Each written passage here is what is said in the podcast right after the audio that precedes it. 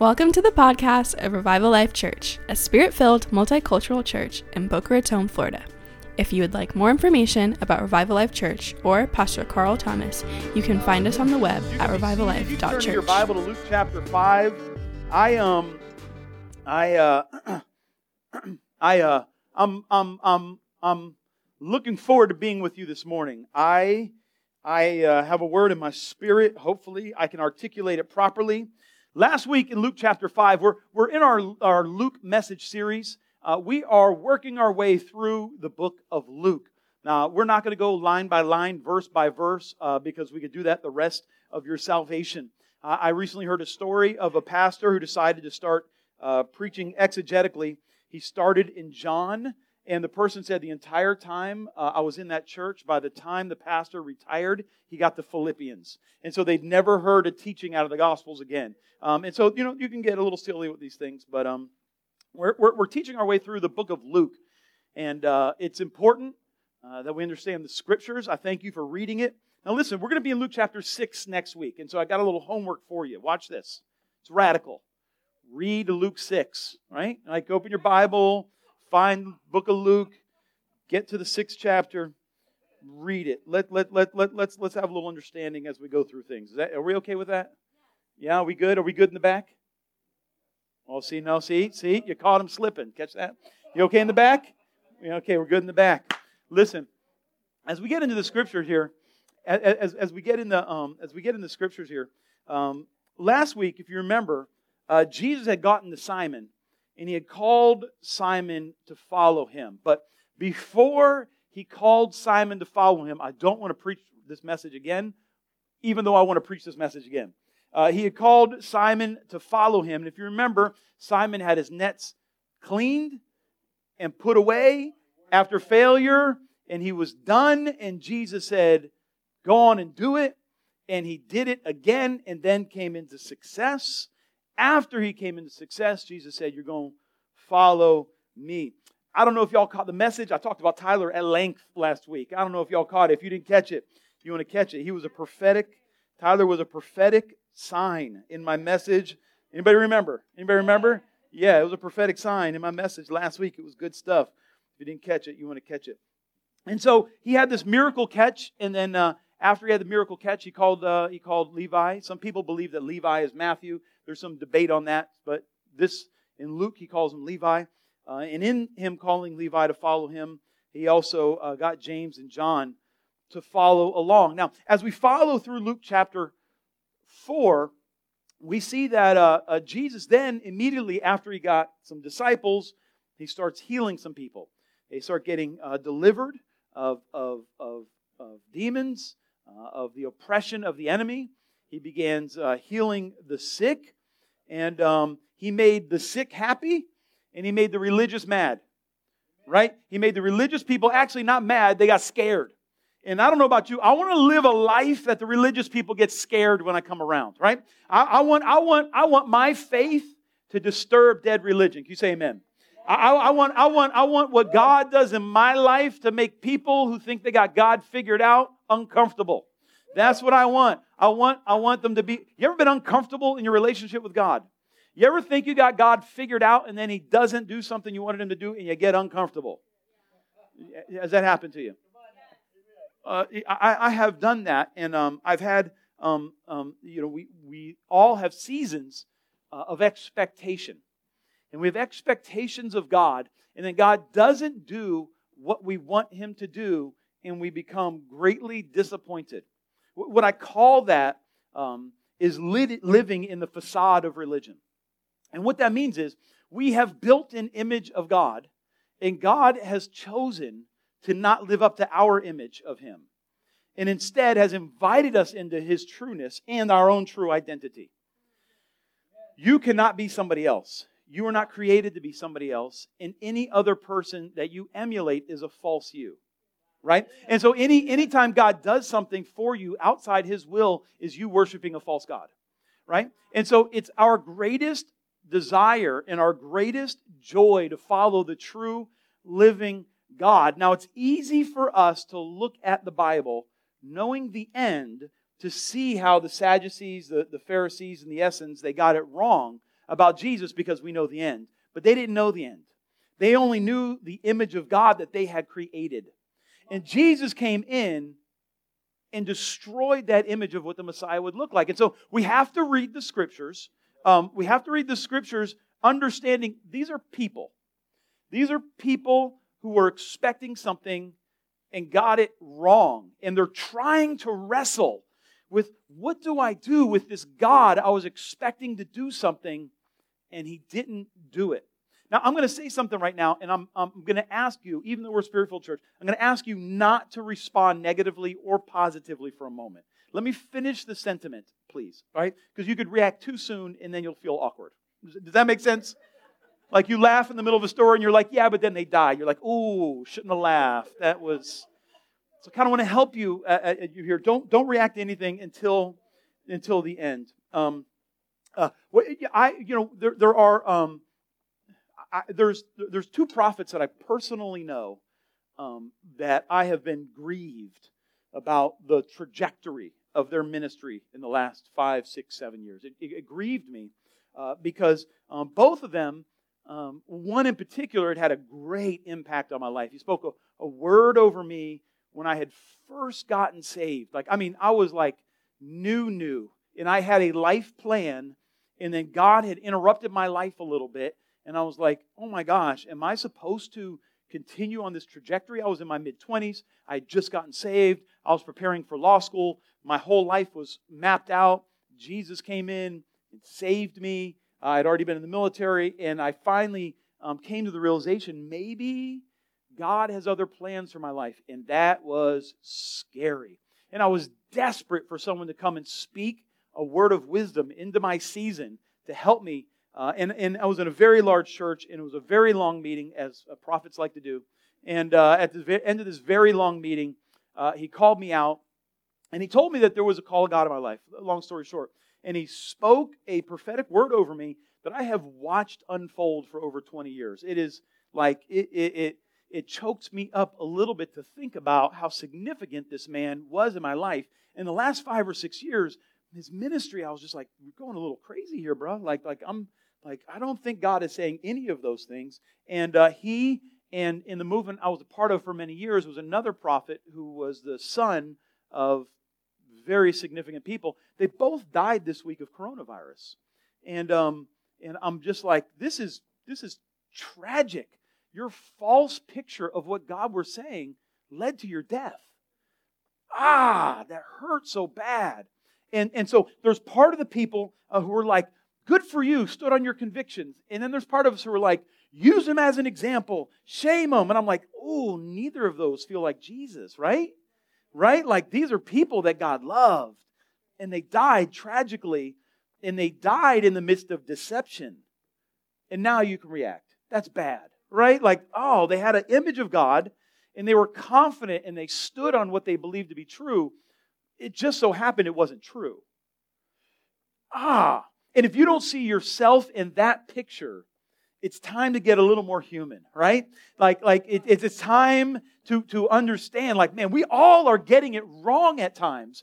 And these people in the scriptures at Jesus, like, we laugh at his rebuke of them, but my God, that, that could be any of us expecting God to come through, and He didn't because that never was His plan. And sometimes God doesn't come through to just let us know you have reached the dead end of wrong revelation, right? And so, and so in the scriptures, we see these, these Pharisees, and God's like, ah, I want to help you out because I love everybody, but I just can't go down that road with you. I just, I can't go where you're trying to take me, right? They want to make him king, and he's like, ah, I, am so happy that you want to restore what was, but that's not what is to be. I just can't go there with you. And so we're caught in this what do we do with these emotions of hurt and disappointment and disillusionment? Like, I was sure this was God, and now it clearly wasn't. And so we have to recognize the humanity of these people that Jesus is rebuking. And so he's out here, he's healing the sick, he's cleansing lepers, and the religious people are getting scared because their faith in God is now the source of their political power. And that means if they're wrong, they lose power. and scared people do bad things. You see people at their worst, or let me say it this way people see us at our worst when we're scared, right? When we're scared, that brings out the worst in us. And, and, and so here we have the Pharisees, and so they're like, how, we're, we're not giving up our power. Like this is this power we've negotiated with Rome. That's how we've stayed Israel. Like we can't give that up. If we give that up, what do we have left? Well, what you have left when you give up everything is God. When you've come to the end of everything that you're holding on to, then you get God. And not until you give up everything else do you get God. You cannot go to God with anything but complete open hands and draw near. It's impossible. It's impossible if you say, God, I'll give you everything except. Or you say, God, I will do anything if. If you have any if, if you have any but, if you have any except, then you've not fully been committed to God. And I do not speak that as a word of judgment. I speak that as a word of saying, man, our humanity makes it hard to trust the living God. Amen. Is anybody feeling what I'm saying this morning? And I'm only speaking this because I believe God wants to do something in our lives this morning. You got to watch, watch, watch what happens when you decide to really get on fire for God. When you decide, listen, I, am I'm, I'm, I'm, in whatever that looks like to you, I'm going to begin witnessing to the lost. I'm going to bring up Jesus in my social circles. I'm going to serve at church regularly. When you begin to be fully given to the Lord, when you begin to go to God and actually open hands, watch what happens to the friends around you. Here's where you're going to find your real friends. This is what you're going to find out what happens. What do they want you to do? Do they want you to pick things back up in your hands and be a little mitigate your relationship with Jesus? Or do they encourage you to run faster towards Jesus? Because the ones who are encouraging you to fully go after the call of God in your life, those are the God friends you want in your life. Those who are telling you, hey, don't hope too much here. Come on now, somebody. Don't hope too much. Listen, we're just going out to have a good time. Do you have to bring up Jesus in the middle of dinner? You're like, well, yeah, I didn't leave him at home. I didn't, I didn't leave him at church, actually. He's actually here with me right now, and he's actually a significant part of my life. And, uh, you know, I'm sorry if he's not yours. You know, I understand you want to talk about cars all the time, but I'm around Jesus more than you're around cars. Does this make sense? And, and, and, and, and so, and so you, when, when, when you get on fire for God, you start, you start wanting different things and you start looking for different things in friends. And I, I can't go down this road too far because I have other things I want to talk about, but I feel a grace on this.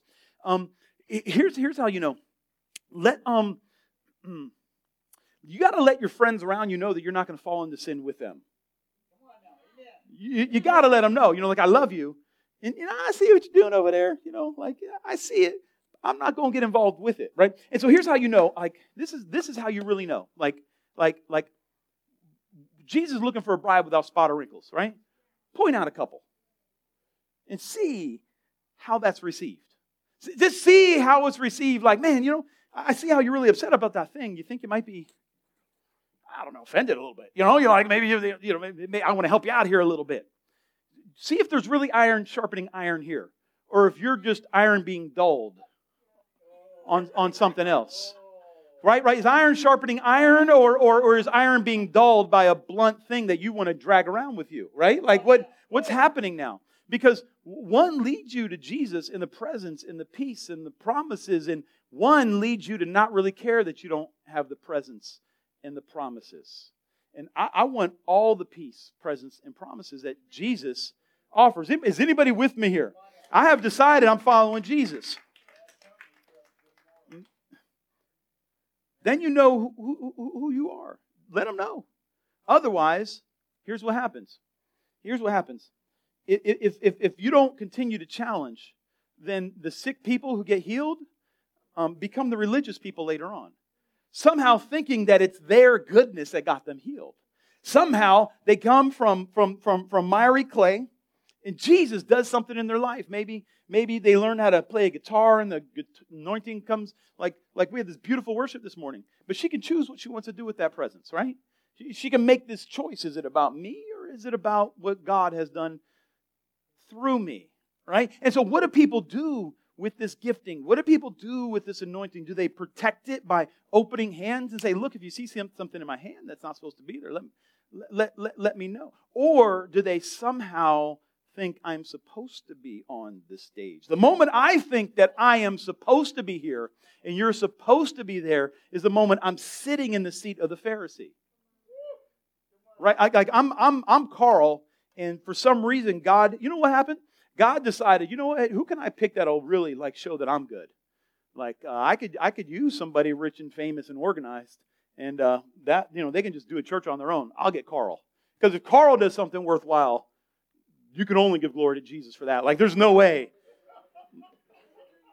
Like for the first decade of my salvation, people would like message me on social media and be like, Are you really a Christian? I'm like, Yep, I'm on fire for Jesus. I don't know what happened. I'll just live my old sinful life. Next thing I know, I'm preaching the gospel. I don't know what happened. Do not know what happened. They're like, Really? I'm like, no, really. Like, really? No, really, really, it, it happened. I don't I don't know how. I really just doing my thing. And then Jesus saved me. And uh, and they're like, and you're married. I'm like, Yep.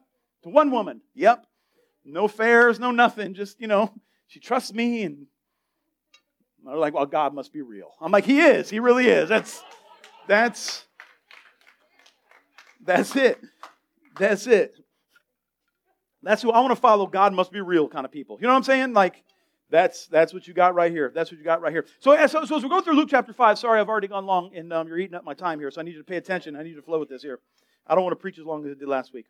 Okay, so Luke chapter five, and so so so Jesus healing people uh, he's, he's scaring the religious. We get to verse uh, 27 here, uh, in, in, in um, he calls uh, Levi, right? So here, here we are.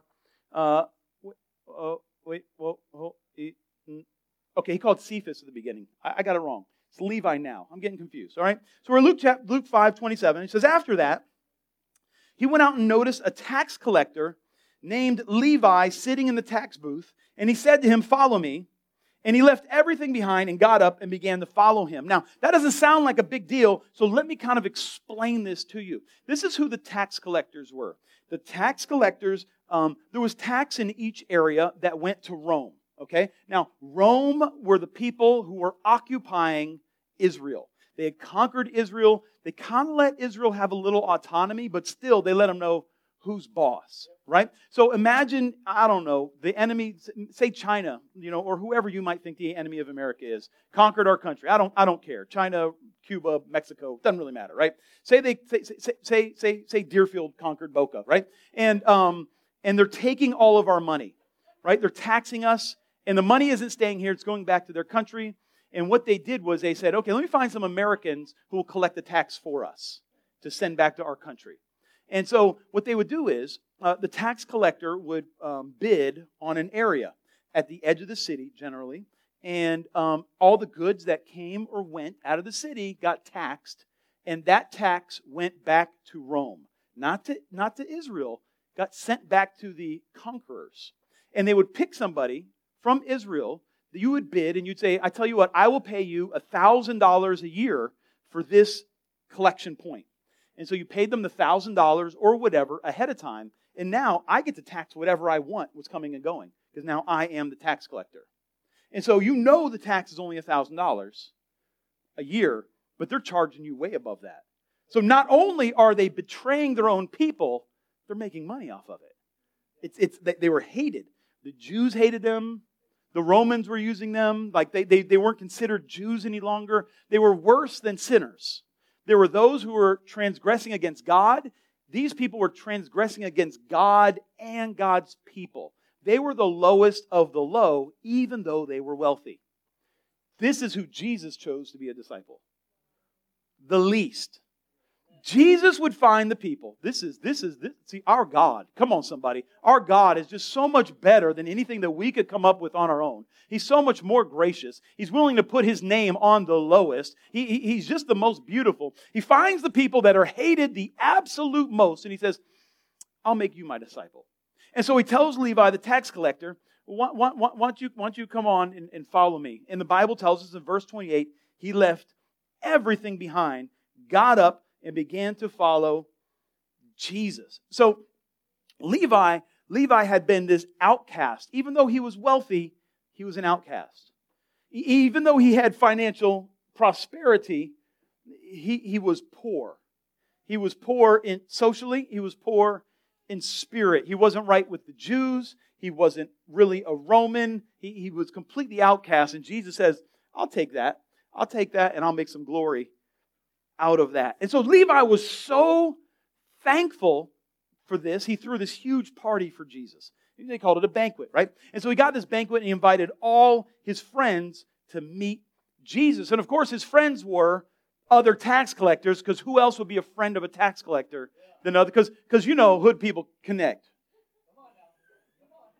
That, that's how it works, right? Like that, that's, that's the, you know, it is what it is, right? And so at some point in your salvation, you find yourself growing apart from your old friends. That's because hood people connect. You know what I'm saying? And so at some point, you're like, you know, I don't plan on cheating on my wife, and I don't plan on hitting on your wife. So there's really no point in us, you know, hanging out anymore because that's who you are. That's not who I am, right? And so, but all the tax collectors are, are coming together, and so so he throws this huge banquet, and at the banquet, Jesus is there sitting around the table. And in the way uh, of teaching in these days, the master at the end of the meal, now we eat just to eat, right? We eat just to get food in our stomach. But there was this table fellowship that would happen.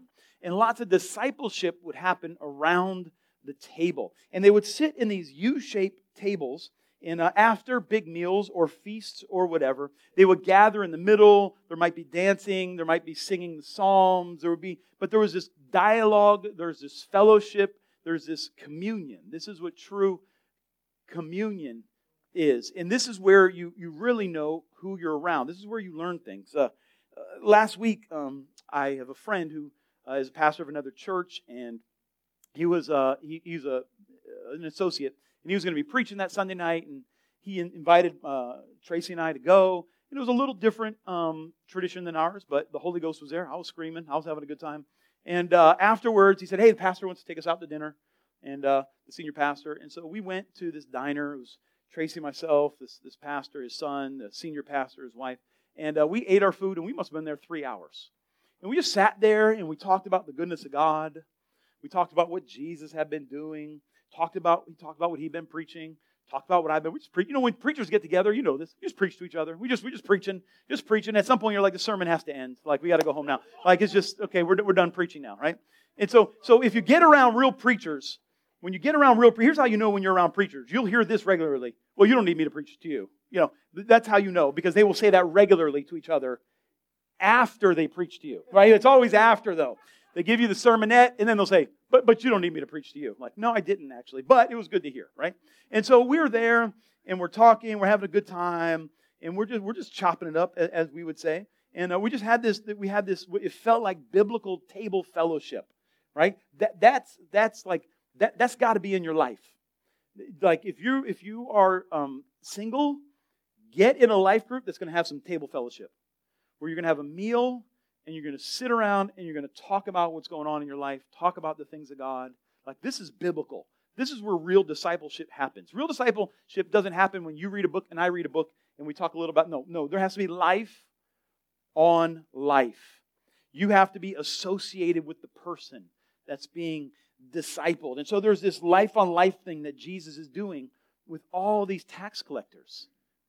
And the Pharisees are like, and, and the scribes are like, what are you doing? What, what, why would you possibly? You're supposed to be some big deal religious dude. You're supposed to be this amazingly wise rabbi that everybody's trying to get their son into your rabbinical school. And now here you are with tax collectors? I'm like, we thought you were somebody. You, you, you sat under these other people, and now, if you're really somebody, you would be able to get better students than these. Understand what they're really saying here.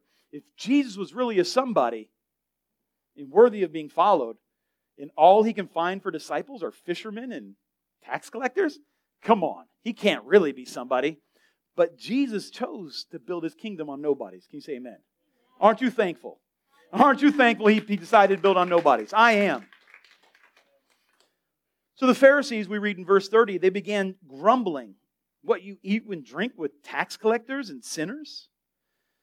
Verse 31, here's what Jesus answered and said to him It's not those who are well who need a physician, but those who are sick.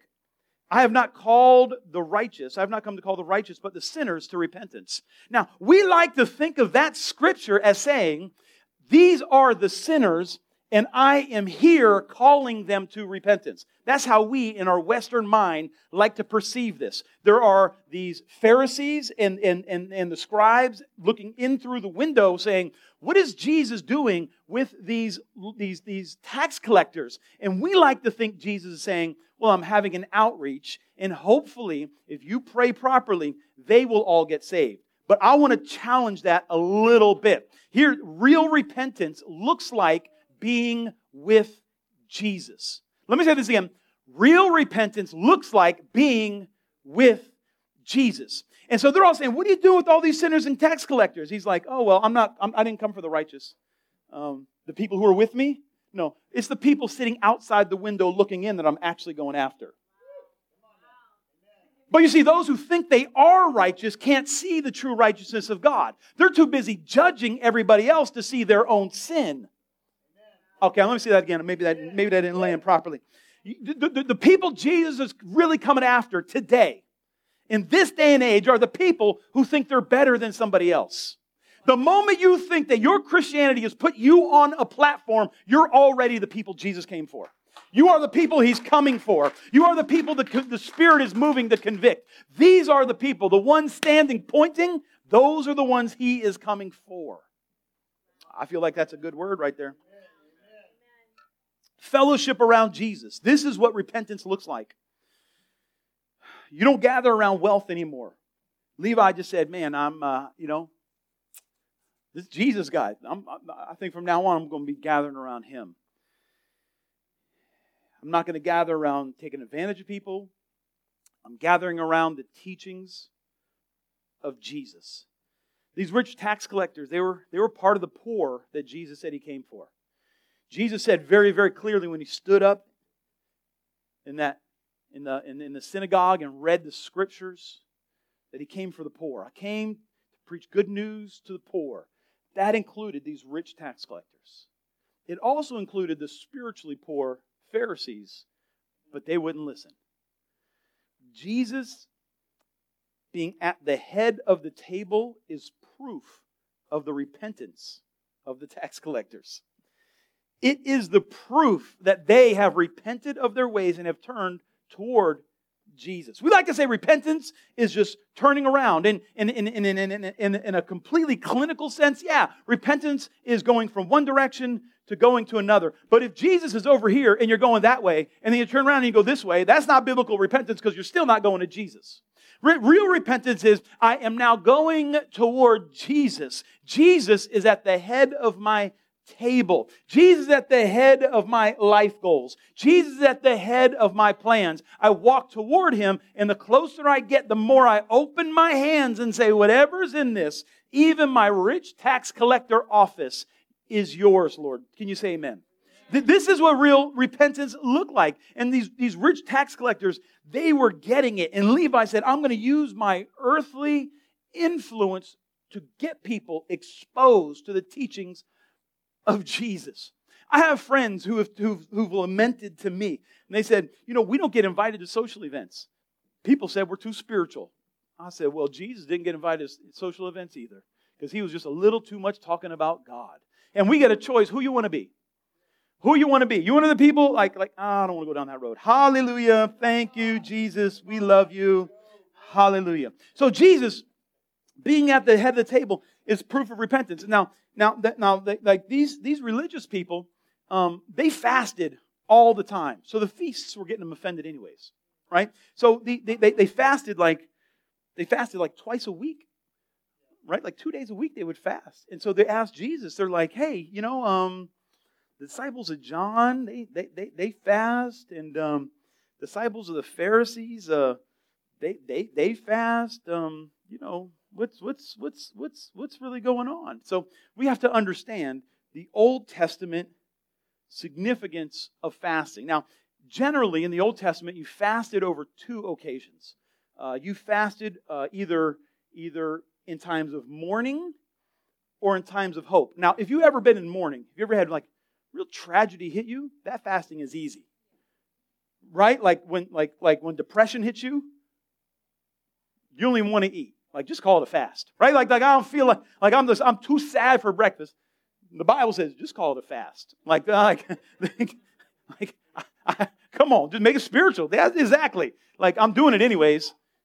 Call it a fast. Like and so when when when in times of lament, they would call it like like things are terrible. We're about to go to war. We're about to fight the enemy. I'm calling a fast. They're like, bruh, I wasn't going to eat anyways. I'm terrified I might get shot. I'm not eating anything, right? Like they, they, would, they would call these fasts. And it wasn't super duper spiritual. It was, I am unsatisfied with the times I am in and I cannot eat, right? That's the first one. That's mourning. Now, now the second one were times of hope. Now, in both of these situations, it's a declaration that the times I'm in are not right. There is something wrong in the times that I'm in.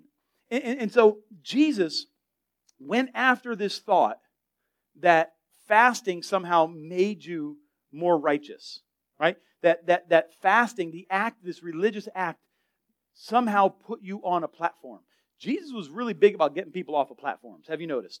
Jesus was like, listen, just because you fast doesn't make you any more righteous. You, you, you can't religion your way to righteousness.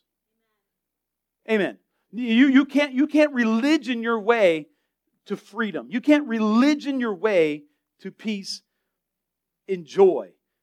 As a matter of fact, when the, when the, when the Pharisees uh, came out to see John the Baptist, he said to them, You little snakes, who, who, who, who you, you, you, are, you are baby snakes. You think that just coming and getting baptized is going to make you righteous? Watch this. John the Baptist said, You snakes, you, you, you, who warned you? You think this is going to make you right? He's like, no, no, no. You want to be right? Now, this is the Bible. Don't get offended with me. I didn't write it. Amen? Okay, so he says to him, hey, you really want to be righteous? Um, you're going to have to give up your sins. You're going to have to do some things that prove that you've actually given up your sins. Well, what are those things? He says, uh, you know, if you have two coats, give one to the poor. If you got food, feed someone. Verse 12, he says, and then some tax collectors came to be baptized, and they said, Teacher, what shall we do? And he said to them, Don't collect any more than you've been ordered to. There is this, there is this response to Jesus that affects how you live your life. And it looks like you help other people. Amen. Can you say amen? This is called righteous fruit. And so we don't fast to earn blessings or to make God do something.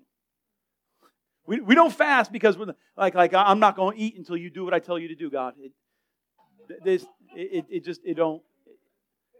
Three year olds do that, right? And you're like, oh, you think that I'm to give up before you eat. And no, I'm to eat. I'm good. I'm good. And you'll get hungry, right? Like, I'm not eating. Well, just sit at the table. Eventually, you'll want to get up, right? Eat, and then you can get up. Like, I, I, and God is like, hey, I got all the time in the world. And so, so He's like, we don't fast to earn blessings. So in, in, in, in Isaiah 58, God addresses this. They're like, God, we fasted and we did all these. They get all righteous with God. You ever get all righteous with God? Have you, am I the only one? Have you ever gotten so upset with God you start lecturing him? I mean, I've been tithing for four years, came to church some months, bought a Bible, leather backed. Come on, God. Why haven't you done what I want you to do? Come on, I'm not the only one. I invited somebody to church once, God. I did all this stuff, and now you should be thankful and helping me out. Why aren't you helping me out, God? Why aren't you helping me out, God? What's what's what's what's really happening here? He talks about this in Isaiah 58. Watch this. He says, he says, why, they say, Why have we fasted and you don't see? Why have we humbled ourselves and you don't notice? And he said, Behold, on the day of your fast, you find your desire. Watch this. Watch this. This is important. On the day of your fast, you find your desire uh, you find your desire and drive hard all your workers. Behold, you fast for contention and strife and, uh, and to strike with a wicked fist. You don't act like you do today to make your voice heard on high. Let me, let, me, let, me, let me make this plain for you. If you've ever fasted, and I hope you have, and I hope it's part of your life, but if you ever fasted, like I, I can guarantee you, like I can guarantee that one thing will happen from your fasting. Like I, I, I 100% can, prom- can promise you you're going to get hangry, right? You're going to fast and you're going to get hangry. You're going to get really hangry. And about day two, like, so like on day one, you think like, this is going good. I'm experiencing God. I said it's going to be three days. Maybe I'll do seven. Maybe I'll do 14. Anybody know what I'm talking about? Day two, you wake up, you're a little hungry when you wake up, but you're like, my God, I might do the 40 days. I might do the full 40 days. At the end of this thing, I might walk on water. They might, I might clear out a hospital. I don't know. I don't know what's going to happen at the end of this thing, but surely the skies will part. Then on day three, you hate everybody, right? On day three, on day three, your breath stank, right? You're sweating all the time because you're detoxing. You want to kill somebody. That now the hangry set in, right? Now, now the devil is manifesting all over your life, right? And, and, and, and so, and God's question is, look, you're, you're fasting, but how do you act when you're hangry? Don't, don't, don't, don't, let's not talk about what you, how you acted when you decided to fast. How do you act when you're hangry? That, that, because he's like, that's what I'm after. See, fasting teaches you to act godly when you are hangry so that when you're satisfied, it's a little easier to act good. Let me say that again. When you fast and you get hangry and you learn how to control yourself in the midst of wanting to hurt some people because you need a Snicker bar, right? Like, it would certainly satisfy me right now. And now you're like, you know, texting your wife recipes, pictures of cookies and stuff. I'm almost done. Just hold on with me here in a second. Come on. So you get hangry and God's like, see, see, when you get squeezed, you find out what's in you. That's when you find out what's really in you. You tell people, I'm sorry, I was angry. That's not really me. Oh, no, no, that's really you. The situation let us all see it. But now I've seen and you've seen, now what you're going to do about it? Like that's because that's the real you. When you get squeezed, when someone comes to you and says, hey, bro, I saw this spot in your life. What do you do with that? That squeezing shows who you really are. Not this fake mask you've been wearing to church for the last who knows how long. It's what comes out of you. And so when you really want to go after God and you're like, I'm unsatisfied with the life I'm living, you go ahead and you fast so you get squeezed a little on purpose so you can find out what's really going on inside of you. Like the hangry comes up, right? And so, so, so there, there's like, um, we do this fasting so it's a little easier. But here's the deal fasting as an expression of hope that there is something better out there that I'm not experiencing. You see, there's mourning. I'm unsatisfied with what's happening, and I'm fasting because it would feel wrong to have a good time in the midst of this, so I'm not eating. But then there's fasting that says, I believe there's something better for me than I have right now. Don't, don't, don't let the enemy confuse you to say that you are complain fasting or I'm, I'm, I'm dissatisfied fasting. No, no, no, no. It's I'm hopeful fasting. I'm fasting because I am not happy about what I see right now. And I am fasting to pull that hope into my present. I am believing for something better. This, this hope, this hope latches on to the promise and it pulls it into your present. And so Jesus says to them in Luke 34, these people who think they're righteous and they're complaining about the fasting, he says, You cannot make the attendants of the bridegroom fast while the bridegroom is with them, can you? But the days will come when the bridegroom is taken away from them, and they will fast in those days. What, what does that mean? It's like, it's like, it's like maybe you're fasting because you believe one day God has a spouse for you, right? Like maybe that's something you would fast for. I don't know. Maybe, maybe you would. And then you get married, and after the wedding, you're like, no, I'm fasting because I'm, I want to get married. You're like, no, no, no. Why would you fast at a wedding reception? That don't even make any kind of sense. And Jesus is like, y'all fast for the Messiah. I'm here with them. Why would they possibly fast right now? Why would they possibly fast when the hope is in front of them? You see, we fall in the trap of religion that says everything is misery and we missed all the feasts. Some of us are, are, are, are completely missing the joy of our salvation because we have neglected the feasting. The feasting. Come on, somebody the feasting. It is the feast that God has commanded us. There is a time for fasting and there is a time for feasting. These are times of remembrance of what God has done in our lives. We spend so much time meditating on what went wrong. We spend so much time thinking about our failures. we then think about how they happened and then we look forward, and then we begin planning how the new failures will happen, as if that's something worth looking forward to, right? And God is like, I tell you what, I know you better than you know yourselves. If I don't tell you, you are going to live your life in fear and disappointment. So, what I'm going to do is, I'm going to command you a certain number of times a year, you got to feast. You got to sit down and say, I'm just thankful that the Lord was with us in this season. I'm thankful that God delivered us from that to this. I am thankful that God is still my Savior. I don't know what is happening in your life right now. I don't know, maybe you are on the top of the mountain and you're like, I would feast today regardless. It would feel wrong to fast today. Things are so great. And in that, I say, praise God in this season. But some of you are at the bottom of the valley right now. Some of you are in the pit and you have no way how to get out. And let me gently suggest to you it's time to feast again. It is time to throw a feast again.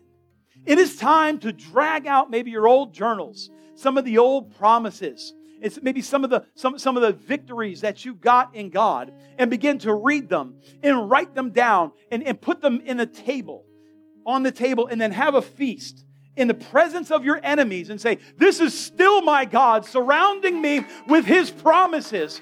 And I say yes and amen to every single one of them. It's time to feast again. It offends the religious. It offends the devil that you would possibly be happy in the midst of your struggle. But I'm here to tell you sometimes your way out of the pit is to remember the ladder God gave you last time. Sometimes the way out of your depression is to remember the word of courage God gave you the last time you found yourself in that place. You see, your God has not left you to fight battles on your own.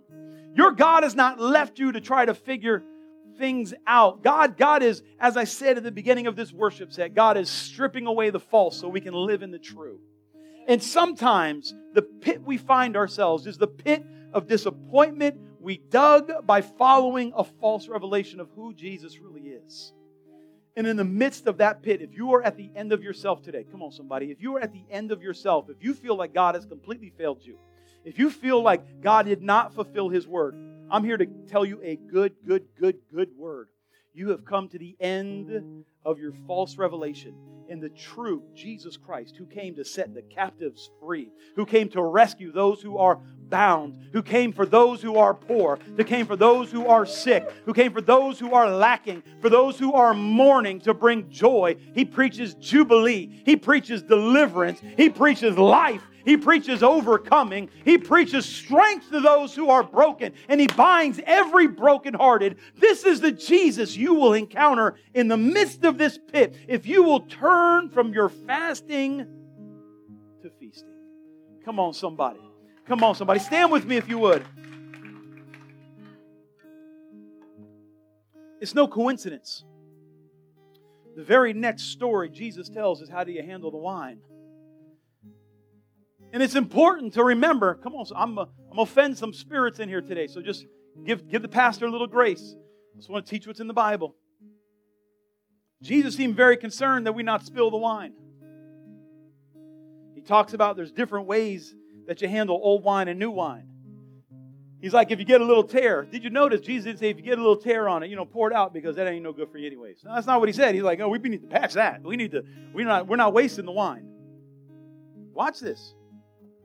They want them to fast. They want the, the, the religious want them to fast. He said, "No, it's time of feasting."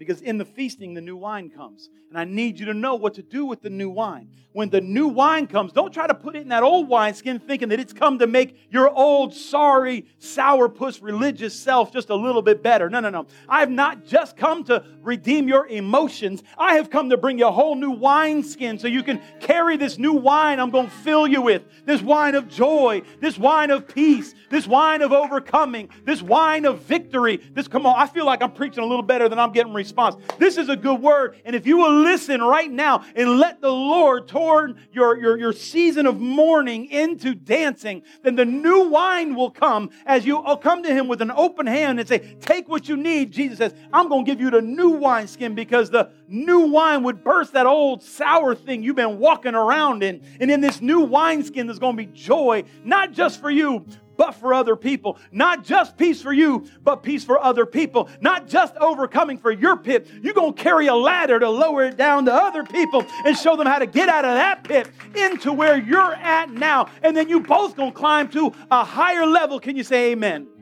Come on, I feel like God wants to do that for some people today, right now. I feel like His goodness is coming after some people this morning. What do you think? I feel His goodness is coming after some people this morning. Now, if you feel like you're in the pit, I feel like I'm dragging some people out of the pit right now, Tracy. Let me be honest. Duke, let me tell you, I feel like I'm fighting right now because some people have set up home at the bottom of the pit. But I'm here to pull them out the pit. I'm here to let you know I'm not going to walk by the pit and leave you in it. You come to the wrong church. This ain't the let's learn how to live in the bottom of the pit church.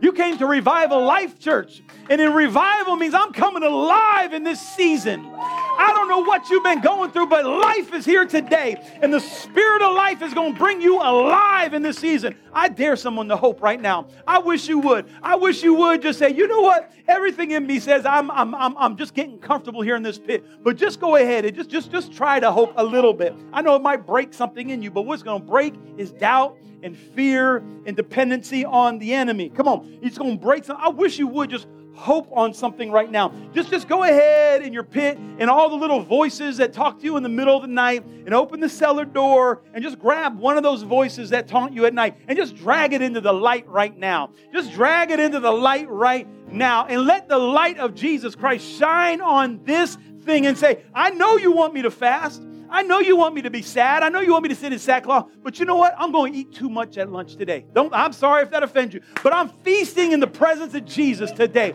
I'm going I'm going to call a feast and I'm going to invite someone and I might even text a picture to someone I don't even like and let them know how happy I am despite what they tried to do to me. I'm feasting. Oh, I'm probably not going to do that, but I will put it on social media and quietly in my evil heart hope they see it. But but but but I'm feasted in the presence of my enemies today. Come on, somebody. Come on, somebody. Let's sing our goodness is coming after me. Come on, His goodness is coming after you to pull you up out the pit. Come on. And your goodness is running after Come on, come on, sing it. It's running after me. Your goodness is running after. It's running after me. With my life laid down, I'm surrendered now. I give you everything. Your goodness is running after. It's running after me. So here's a little caveat now that you said that. Are you ready? Come on, are you ready? Are you ready? In Luke 5 17, it says that one day Jesus was teaching. He's just teaching, and they're used to this. They're used to just the Pharisees teaching. Don't, don't, don't, don't lay up on me now. Come on, keep playing. The anointing is rolling through the room right now. We're, we're only going up from here. There's no landing happening, right? It says one day he was teaching. There were some Pharisees and teachers of the law sitting there who had come from every village in Galilee and Judea and Jerusalem. Let's just think of those are the people who want you to be sad and dead. And the Bible says, and the power of the Lord was present for him to perform healing. And the power, it don't matter what has surrounded you in this season. I'm here to let you know the power, come on, somebody, the power of the Lord is now present. Right now is present for Jesus to perform healing. Come on, sing it. Come on, and He is here right now in the midst of your singing. This goodness is going to heal. Come on. And your goodness is running after. It's the Holy Ghost sneak attack. You didn't even know you're going to get healed today. Come on. Your goodness is running after. The shame comes off your life. The sadness comes off your life. With my life laid down, I'm surrendered now. The confusion in the name of Jesus. Confusion comes off your life. Your goodness is running. Come on, declare it. It's running Sing it again. Come on, sing it again. Your goodness is running after.